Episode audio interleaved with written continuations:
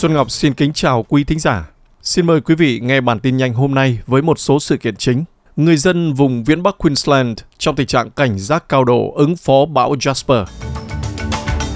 Thủ tướng Úc, New Zealand và Canada ra tuyên bố chung kêu gọi ngừng bắn trong cuộc xung đột Israel-Hamas. Và Chủ tịch Tập Cận Bình của Trung Quốc có mặt tại Hà Nội. Hai bên nhất trí về cộng đồng chia sẻ tương lai.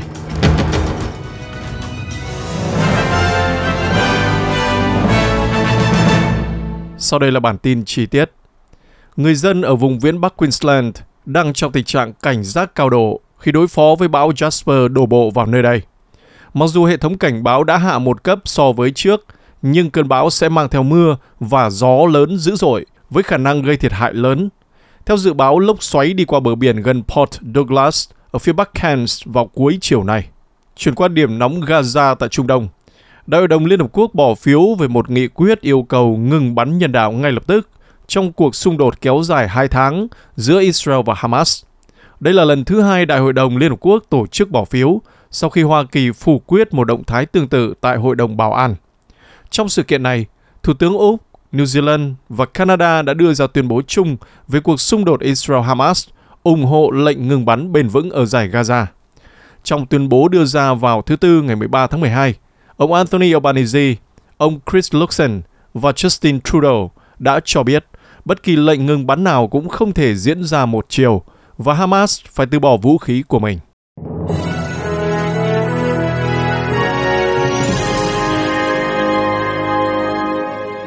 Quý thính giả đang nghe bản tin nhanh cùng Xuân Ngọc chuyển qua tình hình tại Ukraine. Tổng thống Ukraine Volodymyr Zelensky đã gặp gỡ Tổng thống Hoa Kỳ Joe Biden tại Tòa Bạch Ốc nơi ông đang kêu gọi các thượng nghị sĩ Hoa Kỳ viện trợ thêm cho cuộc chiến của đất nước ông với Nga. Tổng thống Hoa Kỳ Joe Biden đã yêu cầu gói viện trợ bổ sung trị giá 167 tỷ đô la Mỹ cho Ukraine, Israel và các nhu cầu an ninh quốc gia khác, nhưng đã vấp phải sự phản đối từ các thượng nghị sĩ Đảng Cộng Hòa vốn kiểm soát Hạ viện. Tổng thống Biden nói rằng ông muốn dự luật tài trợ được thông qua vào dịp Giáng sinh. Trong khi đó, nhà khai thác mạng di động lớn nhất của Ukraine đã bị tấn công bởi cuộc tấn công mạng có vẻ là lớn nhất trong cuộc chiến với Nga cho đến nay. Cuộc tấn công này làm gián đoạn các dịch vụ di động, Internet của hàng triệu người, cũng như hệ thống cảnh báo không kích ở nhiều khu vực tại Kiev. Công ty Kyivstar có 24,3 triệu thuê bao di động, hơn một nửa dân số Ukraine, cũng như có hơn 1,1 triệu thuê bao Internet tại nhà. Chuyển qua một diễn biến quốc tế khác, dự luật khẩn cấp của Thủ tướng Vương quốc Anh ông Rishi Sunak nhằm khôi phục kế hoạch gửi những người xin tị nạn đến Rwanda đã tránh được thất bại tại Quốc hội, vượt qua cuộc nổi dậy của hàng chục dân biểu của ông, vốn gây ra sự chia rẽ sâu sắc trong đảng.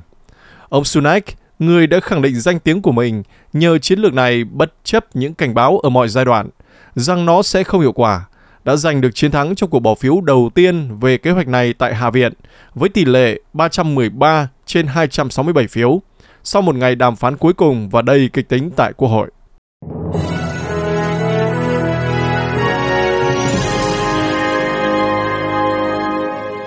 Và bây giờ là tin Việt Nam.